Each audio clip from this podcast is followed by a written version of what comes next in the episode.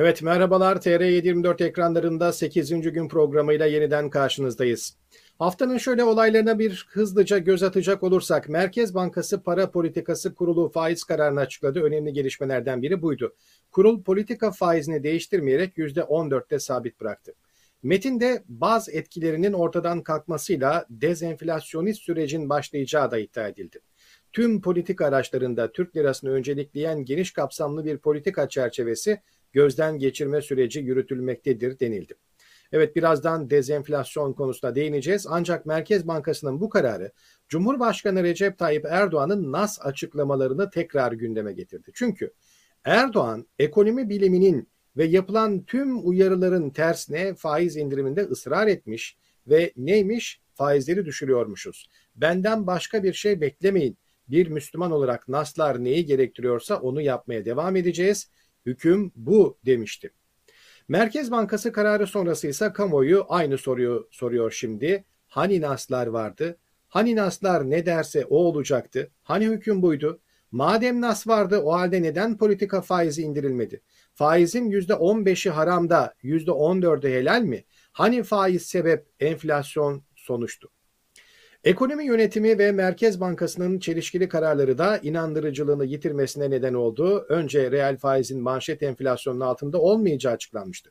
Manşet enflasyon fırlayınca bu sefer çekirdek enflasyonun dikkate alınacağı açıklandı. O da patladı. Kuru tutmaya çalıştılar, olmadı. Bunun üzerine faiz indirince kur yükselecek. Böylece cari fazla verilecekti. Şimdi kur 14 lirayı aşmasın diye yine rezervler yakılıyor. Son Merkez Bankası'nın politika faizi metninde de tüm politika araçlarında Türk lirasını önceliklemeden bahsediliyordu. Ekonomide her hafta anlaşılıyor ki bir model değişikliğine gidiliyor. Kararda ayrıca dezenflasyondan yani fiyat artış hızının düşmesinden de bahsediliyor. Amerika ve Avrupa ülkelerinde bile son yılların hatta son 20-30 yılın en yüksek enflasyon rakamları görülürken ve enflasyon küresel bir sorun halinde ortada dururken her şeye her gün Türkiye'de yeni zamlar gelirken Türkiye için böyle bir şey mümkün mü? Birazdan bunu da konuşacağız. Evet TÜİK'e göre bile yıllık enflasyon %36'nın üstünde. üfe ise %79.8 neredeyse %80 diyelim. üfe'nin %80 civarında olması en azından önümüzdeki 3-4 ay boyunca enflasyonun düşme ihtimali olmadığı anlamına geliyor. Yabancı finans kuruluşları ve bankalara göre de Türkiye'de enflasyonun Mart sonunda bile %50'yi bulması bekleniyor. Bu arada e, enflasyon araştırma grubuna göre enflasyon %82,8. Arada büyük bir uçurum var. Evet bir yıl içerisinde benzine %88, mazota %115, LPG'ye %128 zam geldi. Ocak ayı başında elektriğe %50 ile %20, %20, %125 arasında zam yapıldı. Söylemesi bile gerçekten zor geliyor. Faturalar ikiye katlandı. Bütün bu gelişmelere rağmen Merkez Bankası hiperenflasyon ihtimalinin konuşulduğu böyle bir ortamda tam tersi dezenflasyondan bahsediyor. İşte bütün bu gelişmelerin detaylarını şimdi Profesör Doktor Ercan Ekmekçioğlu ile konuşacağız. Hocam merhabalar. Merhabalar Mahmut Bey. İyi yayınlar diliyorum. Evet, e, teşekkür ediyoruz. E, bir haftanın ardından bu kez gündemde neler var şöyle bir bakacağız ama önce isterseniz Merkez Bankası'nın faiz kararıyla başlayalım. E, çünkü önemli bir gelişmeydi. Merkez Bankası faiz kararını sabit tuttu, değiştirmedi. E, bir de faiz kararıyla birlikte dezenflasyon beklentisinden bahsediliyor. Dezenflasyon az önce dediğimiz gibi artış hızının düşmesi anlamına geliyor ama siz nasıl açıklıyorsunuz? Dezenflasyonun e, başka tanımı ve e, anlaşılır hali nedir? E, bunlarla ilgili yorumunuzla başlayalım dilerseniz. Evet. Şöyle başlayalım isterseniz. Merkez Bankası'nın 2022 yılı para ve kur politikası raporuna baktığımızda karşımıza bir ifade çıkıyor. Orada geçen paragraftan bir tanesini dile getireyim. Diyor ki e, döviz kurlarının seviyesine ilişkin olarak herhangi bir hedefi gözetmemekte olup kurların düzeyini ya da yönünü belirleme amacıyla herhangi bir döviz alım ya da satım işlemi yapmayacaktır diyor Merkez Bankası için. Bu 2022 için ifade edilen bir e, şey cümle. E, tabii daha 21 gün geçti. Merkez Bankası'nın bu şeyini e, gerçeği yansıtmadığını bütün Türkiye ve dünya görmüş oldu. Dolayısıyla zaten hep dile getirdiğimiz noktaya geliyoruz. Kurumların başındaki yetkililerin hiçbir şekilde hem kamuoyuna hem de kurumlara güven vermediği sonucu çıkıyor. Güvenilirliğinin oldukça düşük olduğu sonucu çıkıyor karşımıza.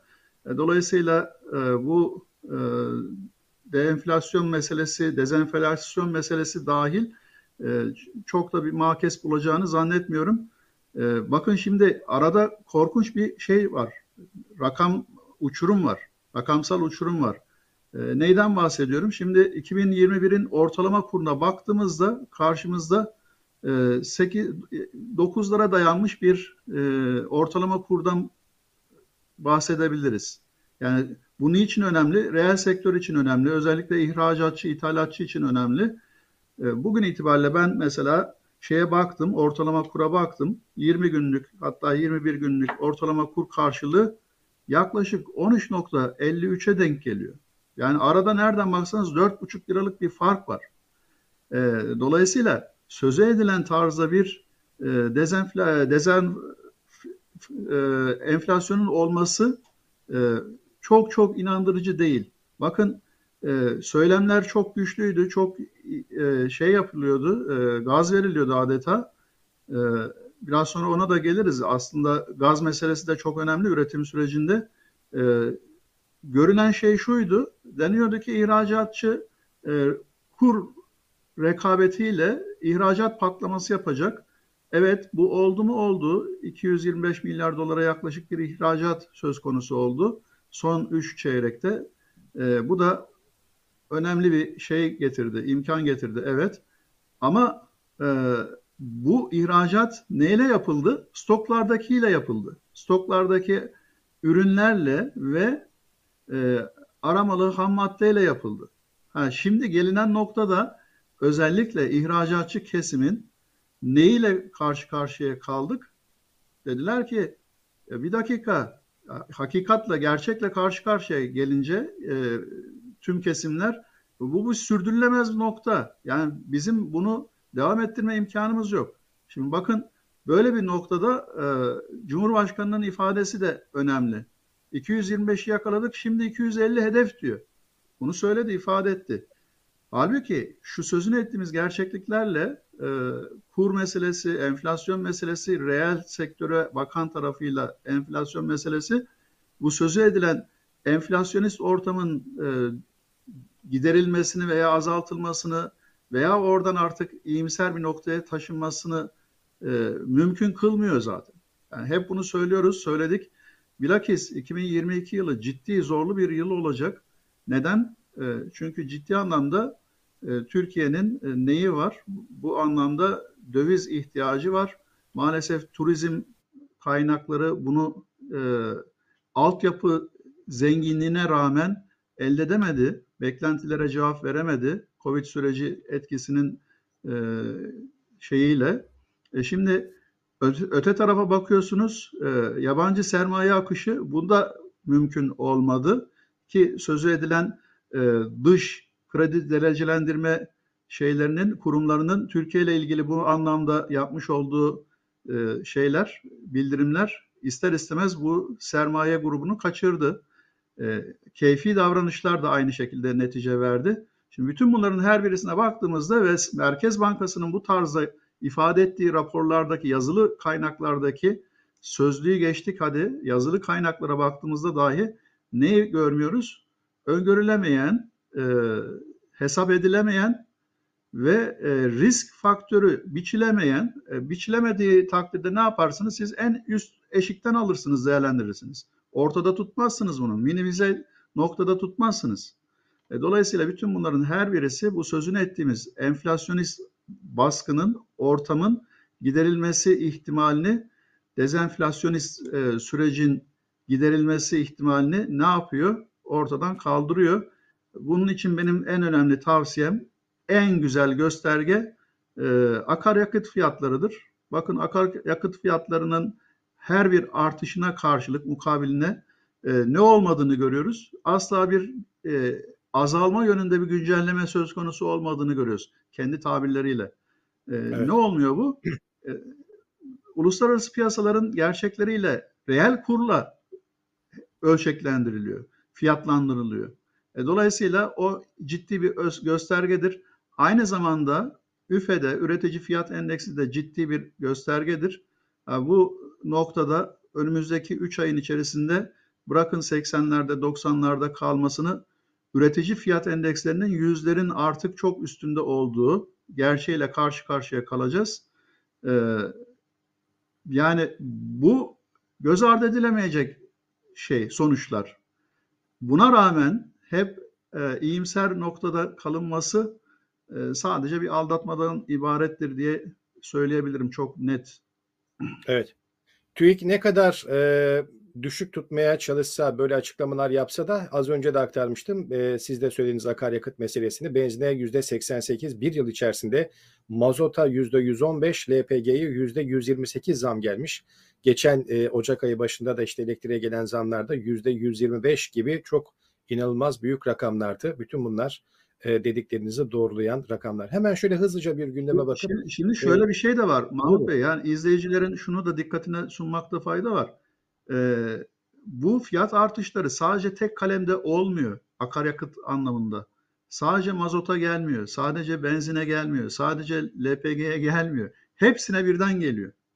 E, dolayısıyla evet. bu sözü edilen azalma veya düşme, iyimser havanın oluşması mümkün değil. Bunu antiparantez söylemiş olalım. Evet. E, toplumda da zaten böyle bir kanı vardır hocam bilirsiniz. Yani akaryakıta gelen zammın bütün ürünlere kısa zamanda yansıyacağı şeklinde genel kabul gören bir görüş var zaten. Şimdi e, az önce bahsetmiştik gündeme şöyle bir bakacak olursak ilk karşımıza çıkan başlık Türkiye Cumhuriyet Merkez Bankası'nın %14 olan politika faizini sabit tutmasıydı. Bu konuyu paylaştık. TÜİK Başkanı ile ilgili iddialar vardı. E, Dinçer'den şaşırtan bir açıklama geldi önce TÜİK Başkanı'ndan. Bir yanlışa imza atarsam 84 milyonun hakkını yemiş olurum şeklinde. Biraz tartışıldı bu. Daha önce peki açıklarken aklınız neredeydi diyenler oldu. E, bu açıkladığınız rakamlar üzerinden şu anda memura, emekliye, çalışana zamlar yapılıyor. E, madem e, bu 84 milyonun hakkına girmek istemiyordunuz, neden gerçek enflasyon rakamlarını açıklamayıp milyonların hakkına girdiniz diyenler oldu. E, İsmail Saymaz'ın da iki kaynaktan doğrulattım affını isteyen isim TÜİK Başkanı Sait Erdal Dinçermiş şeklinde bir açıklaması vardı. E, ekonomi yönetiminin üst zirvesindeki ya da daha doğrusu ekonomiyle ilgili iki önemli isimden birinin e, ismi geçiyordu. İstifa söylentileri ya da affını isteme bugünlerde e, moda olduğu için bu tabir kullanılıyor. E, istifa edecek olan kişi TÜİK Başkanı mı, Merkez Bankası Başkanı mı şeklinde spekülasyonlar vardı ama şu andaki iddialar TÜİK Başkanı ilgili e, olduğu söyleniyor. Bakalım önümüzdeki günlerde netleştiği zaman bunu göreceğiz. Erdoğan yine bildik sözlerle yine e, gündemdeydi. Şöyle diyordu. Avrupa'ya, Amerika'ya bak enflasyon felaket. Avrupa aynı. Aradığınız gıda ürünlerini bile bulamıyorsunuz oralarda. Bunlar daha önce de benzer şekilde dile getirilmiş iddialardı.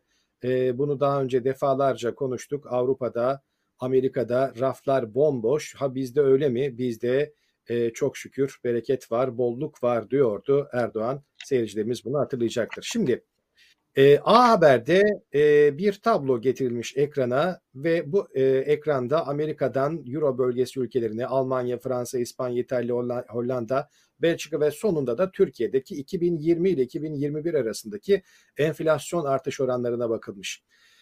Şimdi tweette deniyor ki bu nasıl bir utanmazlık, bu nasıl bir yalan türü arkadaş bunlar yalanda bile devrim yaptı. Neden böyle diyoruz birazdan anlayacağız. Bir başka tweette de A Haber'e göre enflasyon insanları geri zekalı yerine koymaktan vazgeçmiyorlar ama %30 alıcısı da hala devam ediyor. Böyle denmesinin sebebini şimdi tabloyu görünce işte anlıyoruz. Küresel sorun olarak dile getirilmiş ve burada Amerika'da 2010 2020'de 14 olan özür dilerim 1.4 olan enflasyonun 7'ye çıkması artış oranının %400 olarak yansıtıldığı şeklinde aktarılmış. Almanya'da 0.4'lük enflasyon 5.3'e çıkınca %1225 olarak aktarılmış. Ee, yine Fransa'da 0.5'ten 3.4'e çıkışı %500, İspanya'da 0.3'ten 6.7'ye çıkması %2134. Böyle ülkelerden bahsedilirken Türkiye'de de 14,80'den %36'lara %38'lere çıkması da %147 olarak aktarılmış. Yani bu tabloya baktığınızda Amerika, Almanya, Fransa, İspanya, İtalya ve birçok Avrupa ülkesinde %400'ler, %1000'lerde e, artışlar varken Türkiye bunlar içerisindeki en masum ve en düşük enflasyon artışı var. Yani diğer ülkelerde bu kadar artıyor ki Türkiye'dekini niye bu kadar önemsiyorsunuz şeklinde insan aklıyla dalga geçen bir açıklama. Hocam bununla ilgili birkaç şey söylemek ister misiniz yoksa devam edeyim mi? Evet. Ee, geçen günlerde e, bir siyasinin güzel bir tanımı oldu. Hoşuma gitti. Diyor ki bize bizim gibi düşünen namussuz adamlar değil, bizim gibi düşünmeyen namuslu adamlar lazım diyor. Çok klişe bir söz. Harika. Ben şey yaptım. Altına imza atabileceğim bir cümleydi bu. Evet, maalesef e, şu göster görünen tablo e, net bir şekilde şunu gösteriyor, anlatıyor. E, ciddi anlamda bir açıklama ihtiyacı hissediyorlar. Makul bir açıklama yapma ihtiyacı hissediyorlar. E, dolayısıyla böylesine bir e, rezalet bir açıklamaya e, ne yapıyorlar? Yöneliyorlar. Evet, rakamsal olarak doğru belki ifadeler ama bu şekilde ele alma mantığı tamamıyla yanlış. Ee, tabii bu içinde bulundukları zor koşulun ne kadar kendileri de kendilerini de rahatsız ettiğini bir e, taraftarlarına, inananlarına en azından e, mazeret olarak gösterebilecekleri bir sunum yapmak ihtiyacın içinde olduklarını bize anlatıyor. Evet öyle maalesef. Ya şimdi şunu söyleyelim. Ya şimdi e, benzer bir şeyi biz eski Başbakan Binali Yıldırım'da da gördük. Ya şimdi Kanal İstanbul açıklamasını yaparken ne dedi mazeret? Ya diyor ki ya diyor yatağında bir kadın öldü diyor. Gemi geldi çarptı diyor. Yalıya diyor yaşadığı eve ve yatağında bu kadın öldü diyor. Ne kadar acı bir tablo diyor. Anlayabiliyor musunuz diyor. Dolayısıyla bizim böylesi bir kanal yapmaya, inşa etmeye ihtiyacımız çok önem arz ediyor diyor. Ya şimdi günde 200'e yakın insan vefat ediyor Türkiye'de. Türkiye gerçeği bu Covid sürecinde. Ee, siz bunu dikkate almıyorsunuz da sadece evindeki evet her yaşam kutsaldır, her yaşam önemlidir de bu bununla ilişkilendirilecek, bahane olarak sunulacak bir örnek olamaz. E, Boğazların idaresi Türkiye'nin egemenliği hakkı, hakkı dairesinde istediği gibi düzenleme yapabilir. İstediği tedbirleri orada yüksek düzeyde oluşturabilir. E, bunu yaptınız da mı çaresiz kaldınız? Sadece o bir kişinin ölümünü istatistik olarak gösterip Kanal İstanbul'un e, ihtiyacını ortaya koyuyorsunuz. Aynı bu tabloda o kadar absürt bir örnekten ibaret maalesef. Evet. Tabii bu şimdi e, Türk halkı evet. Türk halkı bu e, muhteris, kifayetsiz muhterislere bu söylemleri yerine getirme veya ifade etme şeyini verdiler.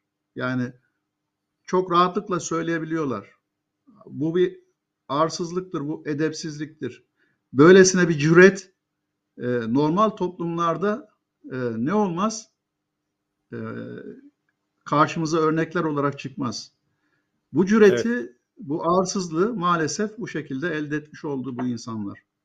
Hocam Amerika'da, Avrupa'da hiçbir ülkede e, gizlenmiyor. Tam tersi e, son 30 yılın en yüksek Aynen. enflasyonu diye Avrupa basınında da Amerika basınında da çokça tartışılıyor. Bir taraftan da direkt olarak zaten bunlar hemen hizmet e, sektöründe maaşlara ya da yapılan zamlara direkt yansıtılıyor zaten e, bu enflasyondaki artışlar.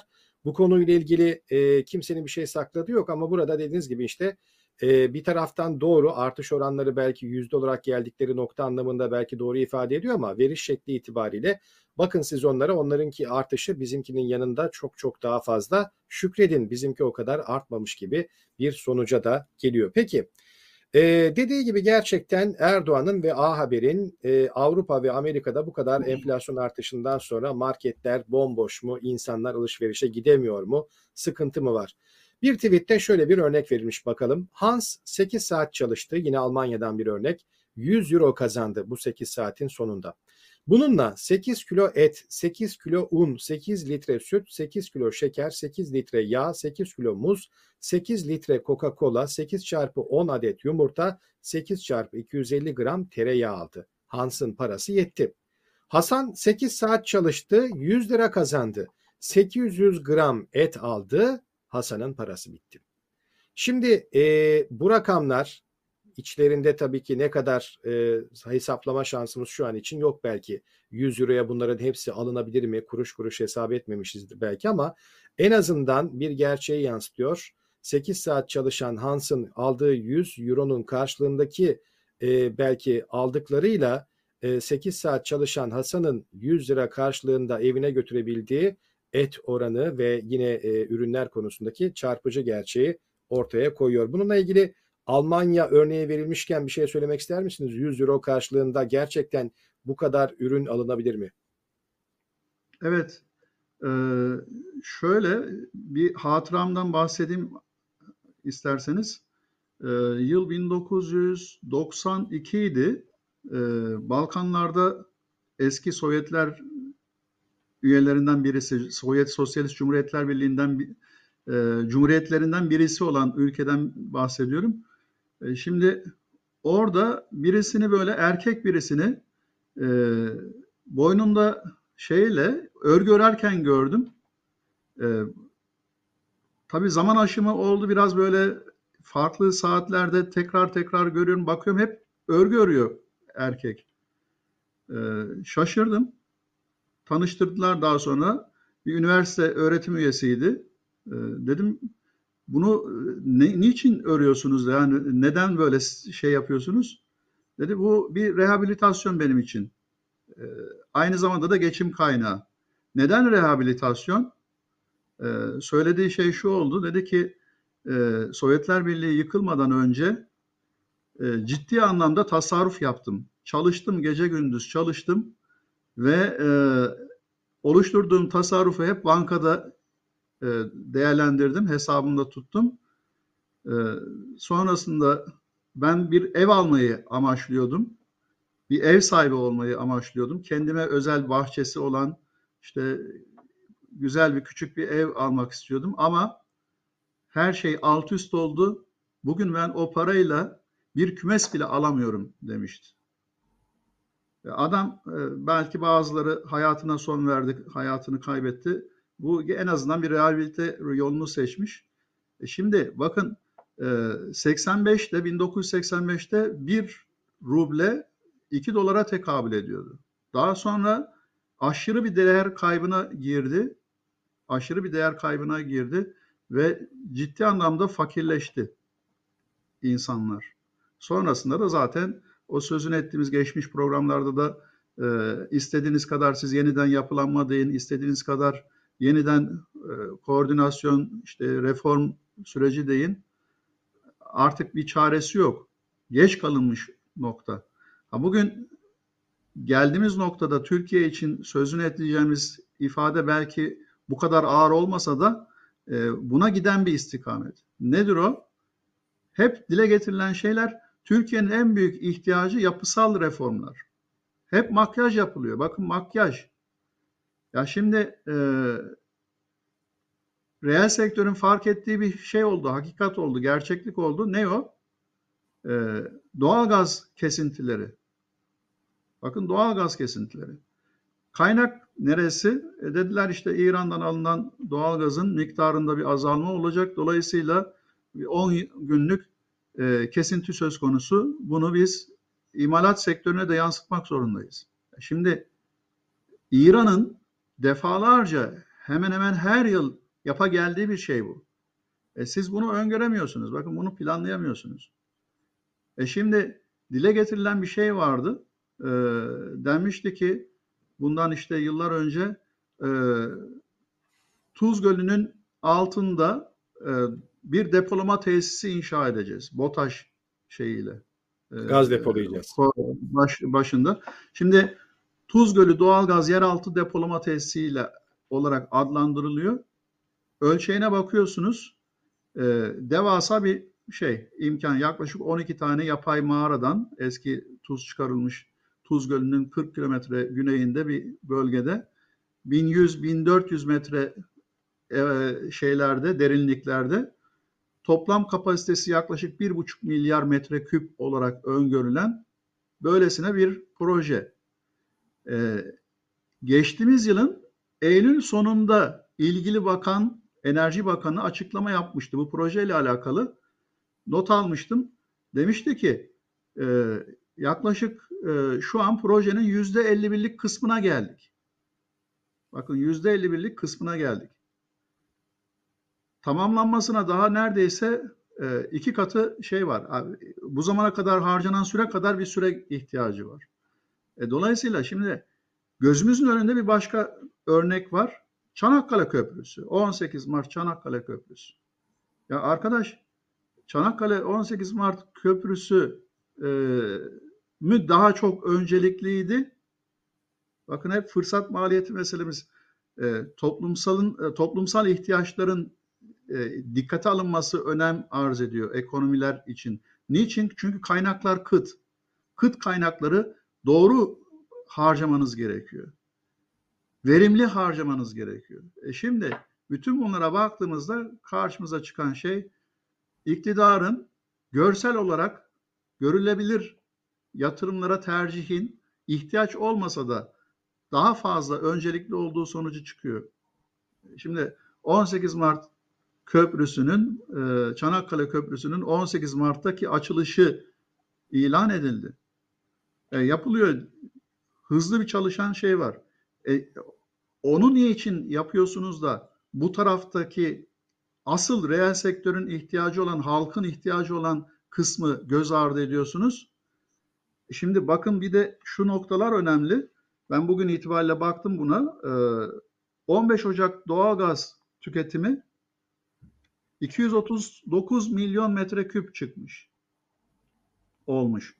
Dün itibariyle doğalgaz tüketimi bu zamana kadarki sürecin en rekor tüketimi 274 milyon metreküp. Biz bu projeyi evet. şayet verimli çalıştırmış olsaydık, inşa edilmiş olsa hazır ve şu an çalışıyor olmuş olsaydı sisteme basılacak gaz tutarı maksimum e, 45 milyon metreküp olarak çıkıyor karşımıza. Ya bakın böylesine önemli bir projeden bahsediyoruz.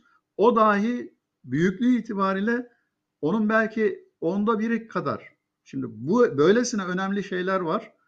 Ne olmuyor? Hükümet, iktidar bununla meşgul olmuyor. Daha çok görsel yatırımlara ağırlık veriyor. Aynı şey niçin bunları anlattım? Şunun için anlattım. Aynı şey e, harcamalarla alakalı, e, gelirlerle alakalı kısım tabloya baktığımızda da karşımıza çıkıyor. Hep nominal olarak gösteriliyor. Avrupa ile Türkiye'nin farkı bu. Nominal olarak gösteriliyor. Rakam üzerinden, kağıt üstündeki rakam üzerinden algılar hareketlendiriliyor. Ama gerçekler ne değil? Satın alma gücü itibariyle baktığımızda, reel ücret itibariyle, gelir itibariyle baktığımızda Avrupa ile eş değer değil. Onun için Almanya'daki bir tüketici o rakama o kadar bir e, çeşitlilikte mal tüketebiliyorken, satın alabiliyorken Türkiye'deki bir vatandaş ancak işte temel e, bir tane ihtiyacını belki kilo bazında bile değil belki birkaç yüz evet, gram, gram bazında karşılayabiliyor. Yani evet. en önemli nokta hep söylediğimiz şey nominal reel. Muhasebe ekonomik.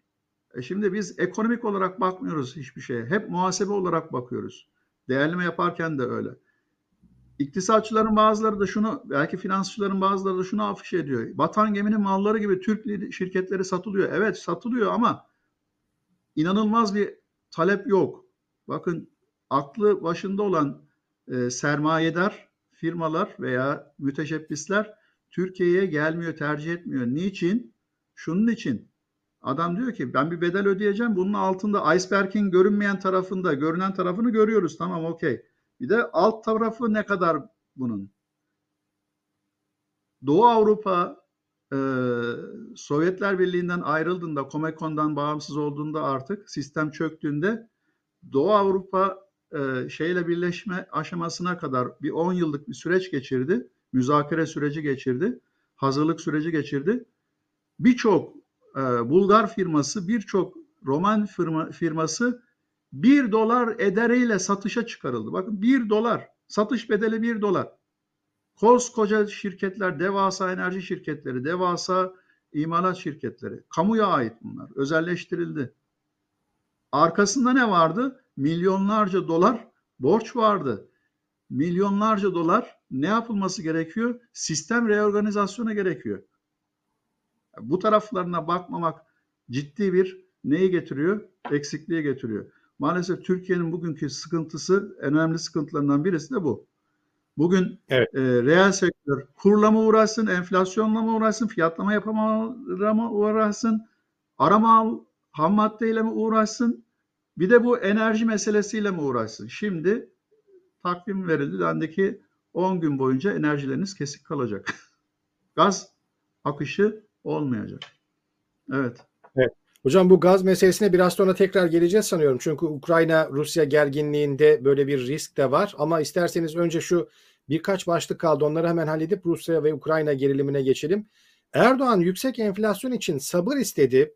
Enflasyonun üzerindeki köpüğü kısa bir sürede alacağımıza inanıyorum. Sabrederek bu badireyi de atlatacağız dedi. Enflasyonun üzerindeki köpük meselesini biraz konuşalım. Ee, bir başka yine e, tweette şunu gördük. Bir televizyon programında bu bir köpük mü, müsilaj mı, şişkinlik mi tartışması yapılmış alt bantta. Enflasyon koleksiyonu yapıyoruz. Enflasyon köpüğü, enflasyon şişkinliği, enflasyon müsilajı koleksiyonumuza bir yenisini daha ekleyelim. Tsunami enflasyonu. Evet isterseniz bu köpük meselesine biraz bakalım. Şimdi sabun köpüğü, ayran köpüğü hep böyle köpük deyince aklımıza ilk gelen şeyler ama şimdi sabun köpüğünün üstündeki köpüğü sıyırsak altta sabun. Ayranın üstündeki köpüğü sıyırsak altta ayranın ya yani kendisi var. E şimdi köpüğü sıyırmakla ne kazanmış olacağız? Yani köpük sıyırmadan kasıt küsuratı atmak mıdır yoksa farklı bir şey mi anlamamız lazım burada? Ya e, hani adamın birisi demiş ya e, bu nedir? Demişler bu leylektir. E, bir kuştur demiş e, arkadaşı. Demiş nasıl bir kuş? Adı leylek demişler.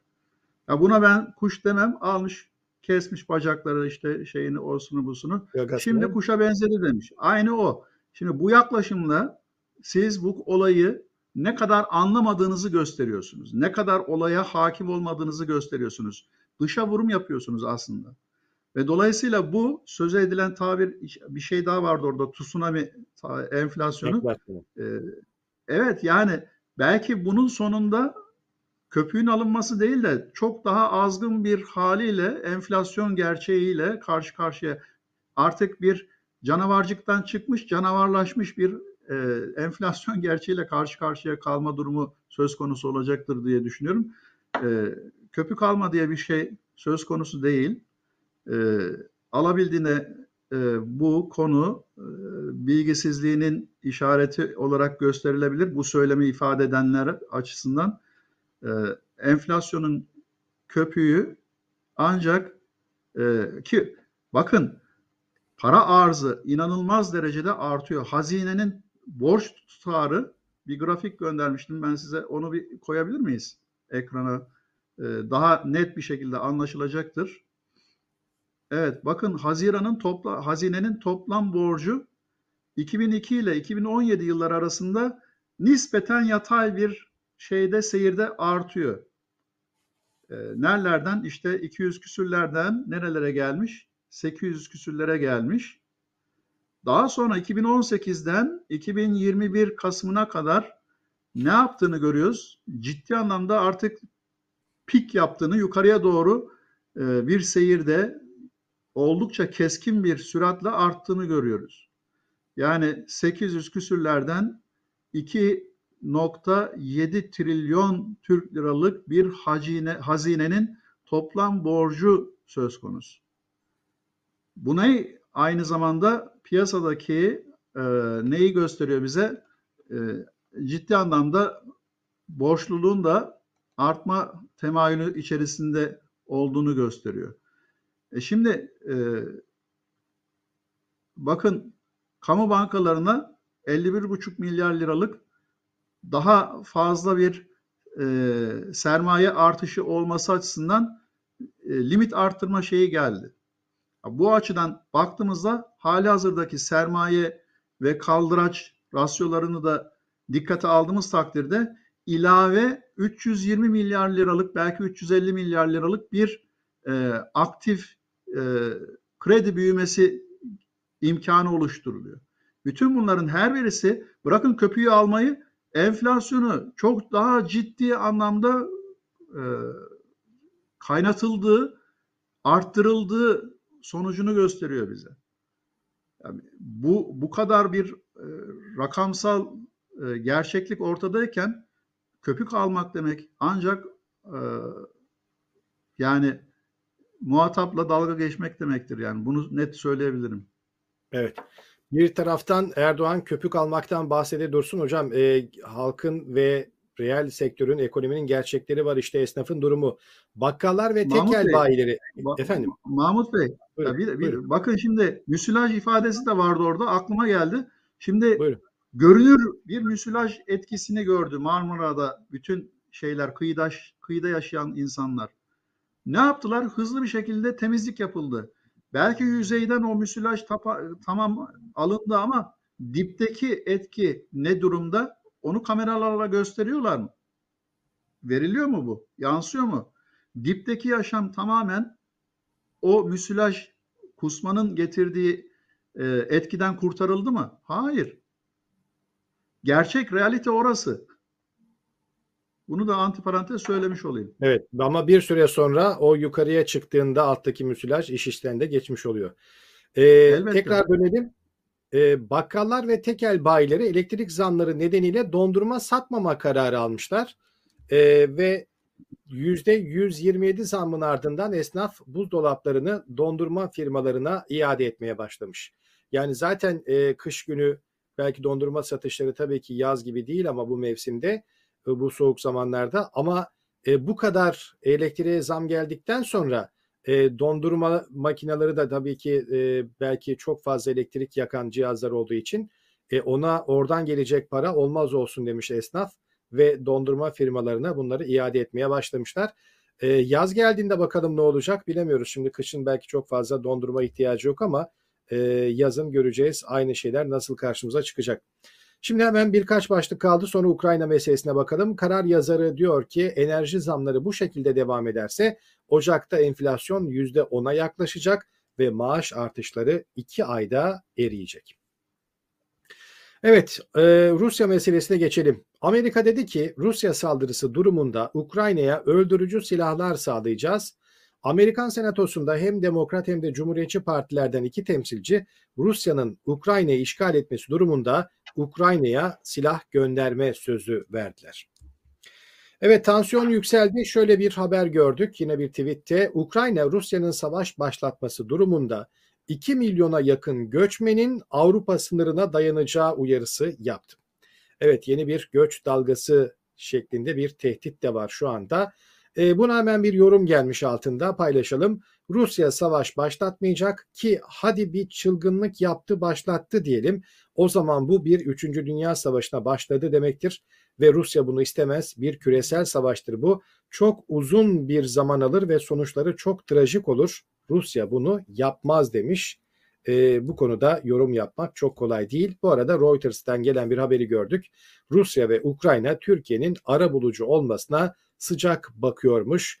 Ee, bakalım Türkiye ara buluculuk konusunda bu noktada herhangi bir şey yapabilecek mi? İsterseniz hocam hemen bu Rusya ve Ukrayna meselesini az önce bir gaz meselesinden bahsettiniz. E, Tuz Gölü'nün altına yapılacak o gaz depolama dediğiniz gibi yıllardır konuşulan ve bir türlü gerçekleşmeyen bir konu. E, kış bastırdı. E, soğuk hava başladı. Türkiye'nin birçok yerinde kar yağışı ve buzlanma var. E, gerçekten sizin dediğiniz kadar e, sert bir kışla başladığı için doğal gaz tüketimi de en üst noktalara rekor seviyelere ulaşmış durumda. E, hem Erdoğan'ın e, özür dilerim Rusya ile ilgili bu Türkiye'nin e, ara buluculuk meselesi, olası ihtimaller, e, belki böyle bir şey olursa yaşanabilecek enerji kısıtlamaları çünkü Rusya ve Ukrayna deyince aldığımız doğal gaz akla geliyor hemen. Türkiye ekonomisi ve reel sektör için ne gibi riskler barındırır? Savaş olmasa bile bu gerilimin e, herhangi bir etkisi olur mu? Evet. Ukrayna meselesi önemli bir mesele, ciddi bir mesele. Avrupa içinde, Türkiye içinde. Ee, şimdi Rusya bunu önemsiyor.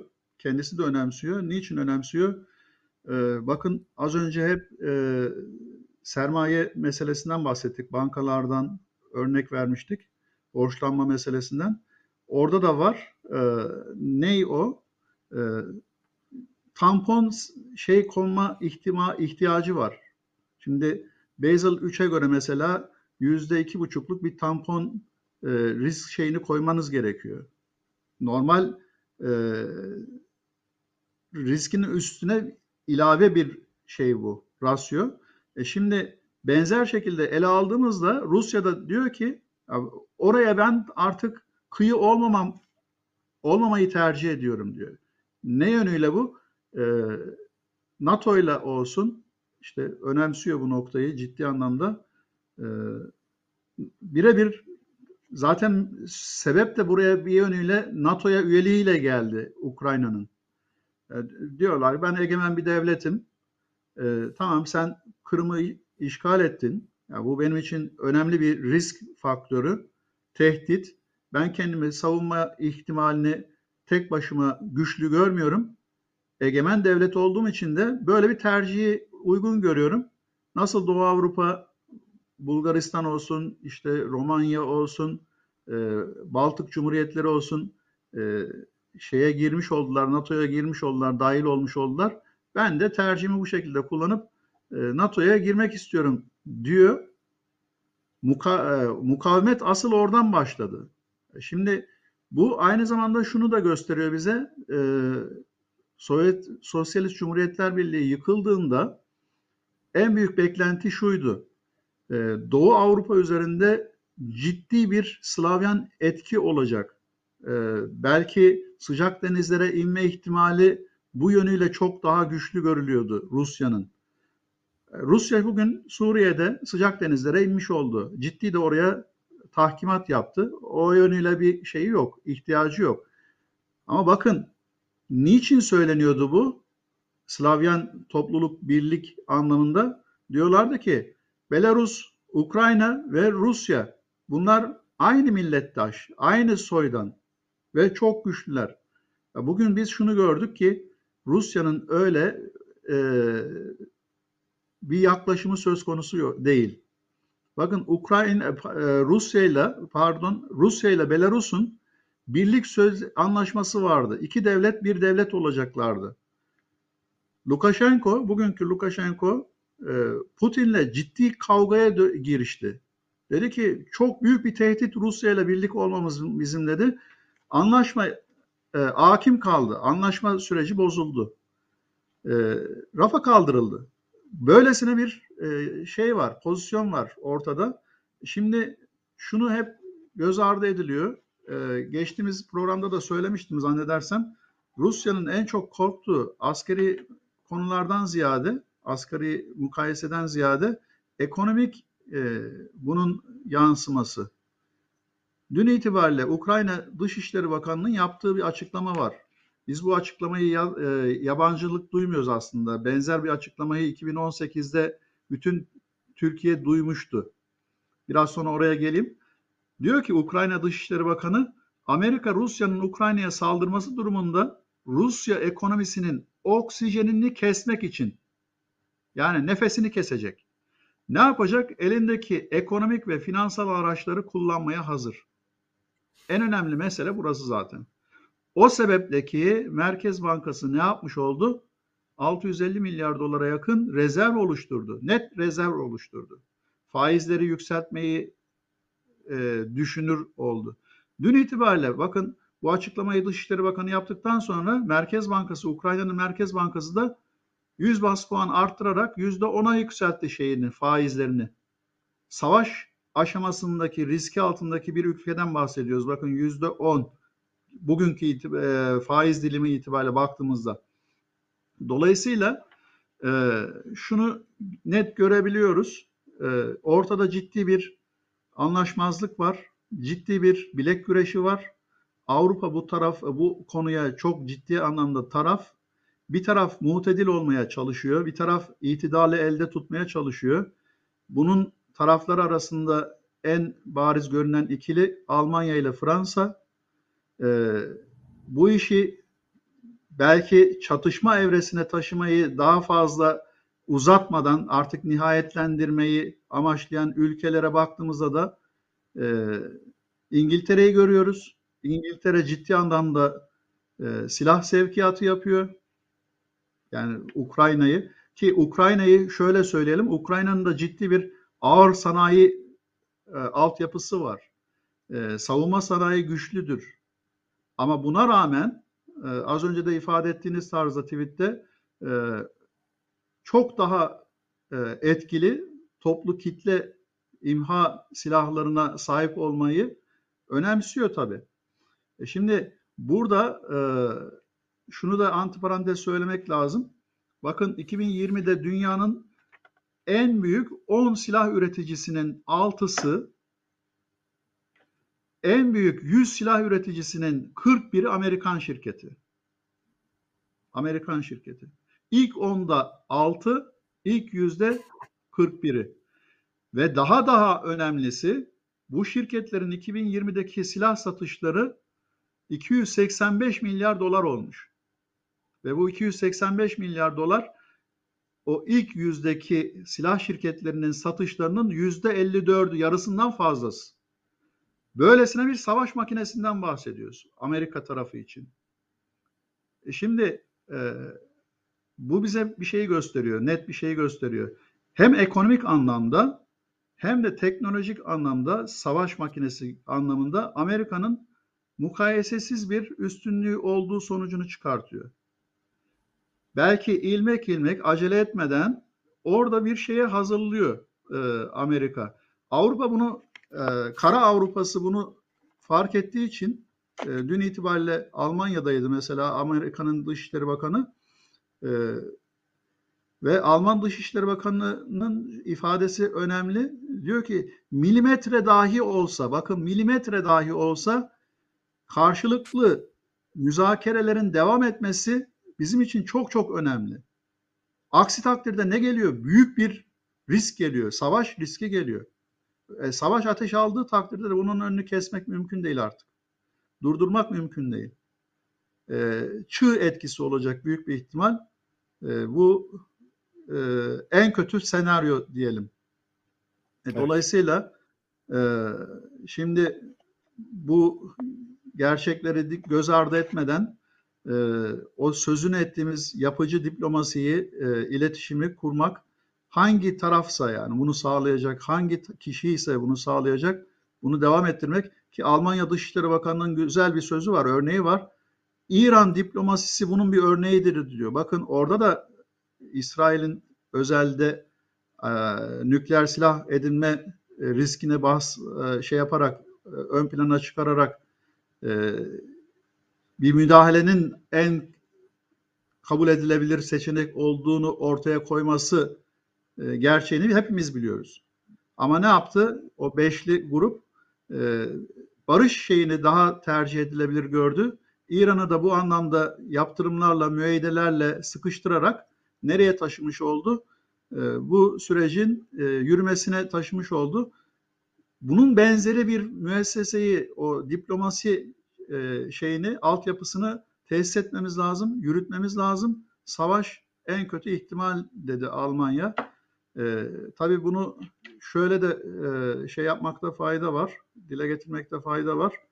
E, evet, e,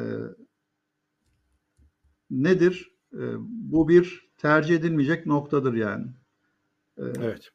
O sözün ettiğimiz bir dalga e, hem e, nüfus dalgası, her şeyin alt üst olması demek. Yani biz şeyden bahsediyoruz. Yani binlerden bahsediyorken milyonlar çıkıyor şu an karşımıza. Ve bu e, adeta tarihte gördüğümüz kavimler göçü gibi bir şey ortaya çıkarıyor, risk ortaya çıkarıyor. Bu bütün ekonomileri darmadağın eder, bütün ekonomileri alt üst eder. Ve bu elbette Türkiye'yi de mahveder. Türkiye'ye de yansıması çok çok korkunç olur. Bu açıdan evet. e, en tercih edilebilir nokta e, ne kadar zor da olsa barış sürecinin şartlarının, ortamının e, sürdürülebilir olmasını sağlamaktır diyelim. Evet, umalım ki barış olsun. Rusya-Ukrayna gerginliği bir an önce son bulsun. İster Türkiye ister başka bir ülke olsun ama bu ara buluculuk, ara buluculuk çalışmaları bir an önce sonuç verse iyi olacak gerçekten. Hocam çok teşekkür ediyoruz. Programı bitireceğiz. Bir video ile bitirelim bugün. Ee, sosyal medyada çokça konuşuldu. Kendine muhabir kanalında hesabına paylaşılan bir videoydu. Son dönemde sokak röportajları çok dikkat çekiyor. Ee, gerçekten konvansiyonel medyada, havuz medyasında bu tür halkın e, düşüncelerini görmek mümkün olmadığı için e, özellikle Twitter'da ve sosyal medyada halkın ne düşündüğü, gerçekten neler söyleyebildiği, özgürce konuşabildiği bir platform olarak çıkıyor. Cem Toker de demiş ki bugün hiçbir şey okumasanız, dinlemeseniz, izlemeseniz bile iki dakikanızı ayırıp bu kişinin söylediklerini dinleyiniz. Onun için yıllardır gençlere Kapıkule İpsala tavsiyesinde bulunuyorum. Yani yurt dışına çıkın, e, Türkiye'nin dışını görün şeklinde herkes tavsiyede bulunuyor.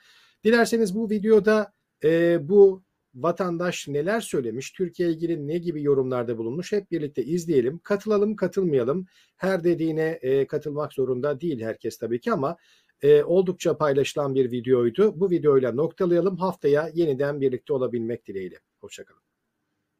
İnsanca yaşamak farklı, aç olmamak farklı. 700 yıl boyunca padişahın kulu kölesi malıydık. Onun için pirinci kaynatır, çorbasını içerdik. İki kışık tarhanayı kaynatır içerdik. Bunu insanca yaşamayı sanırdık. Yemedik, içmedik, görmedik, gezmedik. Bilmediğimiz için bu coğrafyayı cennet sanıyoruz. Çünkü hiçbir yeri görmedik. Uçak parasına verecek paramız yok. Biz loru peynir sanıyoruz çünkü parmesanı, mozzarella'yı, gravyeri yememişiz. Çünkü bize vermemişler ve alamamışız. Burada insanca yaşayan bir kişi yok. Halinden memnun olanlar da kölelikten memnun olanlar. Onlar da hayatında yurt dışına çıkmamış. İnsanların ne yediğini, ne içtiğini, ne giydiğini, nasıl yaşadığını bilmiyor. Bizim IQ derecemiz kaç biliyor musun? 90. 89 geri zekalık seviyesi. Sen bu toplumdan ne bekliyorsun? Hayatında somon yemeden geçiren insanlar var. Hani İstiklal Marşı'nda biz ezelden beri hür yaşadık, hür yaşarım diyor. Yalan. Biz padişahın kulu, kölesi ve.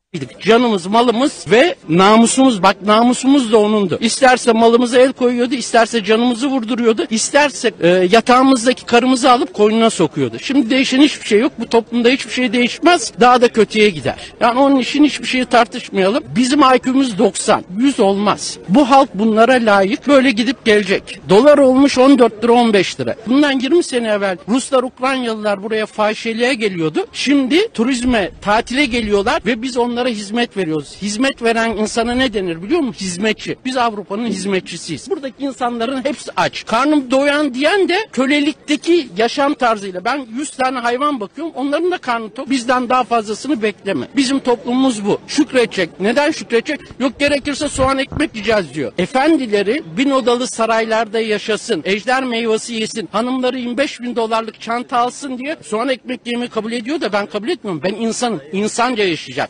Dünyanın hiçbir yerinde böyle çakma kıyafet yok. Biz alamadığımız için her şeyin sahtesini bak yemenin, içmenin, gezmenin ve yaşamanın sahtesini yaşıyoruz. Sor bakalım bir kişi herkes Müslüman. Bir kişiye sor bakalım Hazreti Muhammed'in ölüm tarihini bilen bir kişi var mı? Sor bir kişiye. Ya bir kişiye sor. Bir kişi gelsin şu gün desin. Ben cebimdeki her şeyi vereceğim. Ne söyleyeyim ki artık?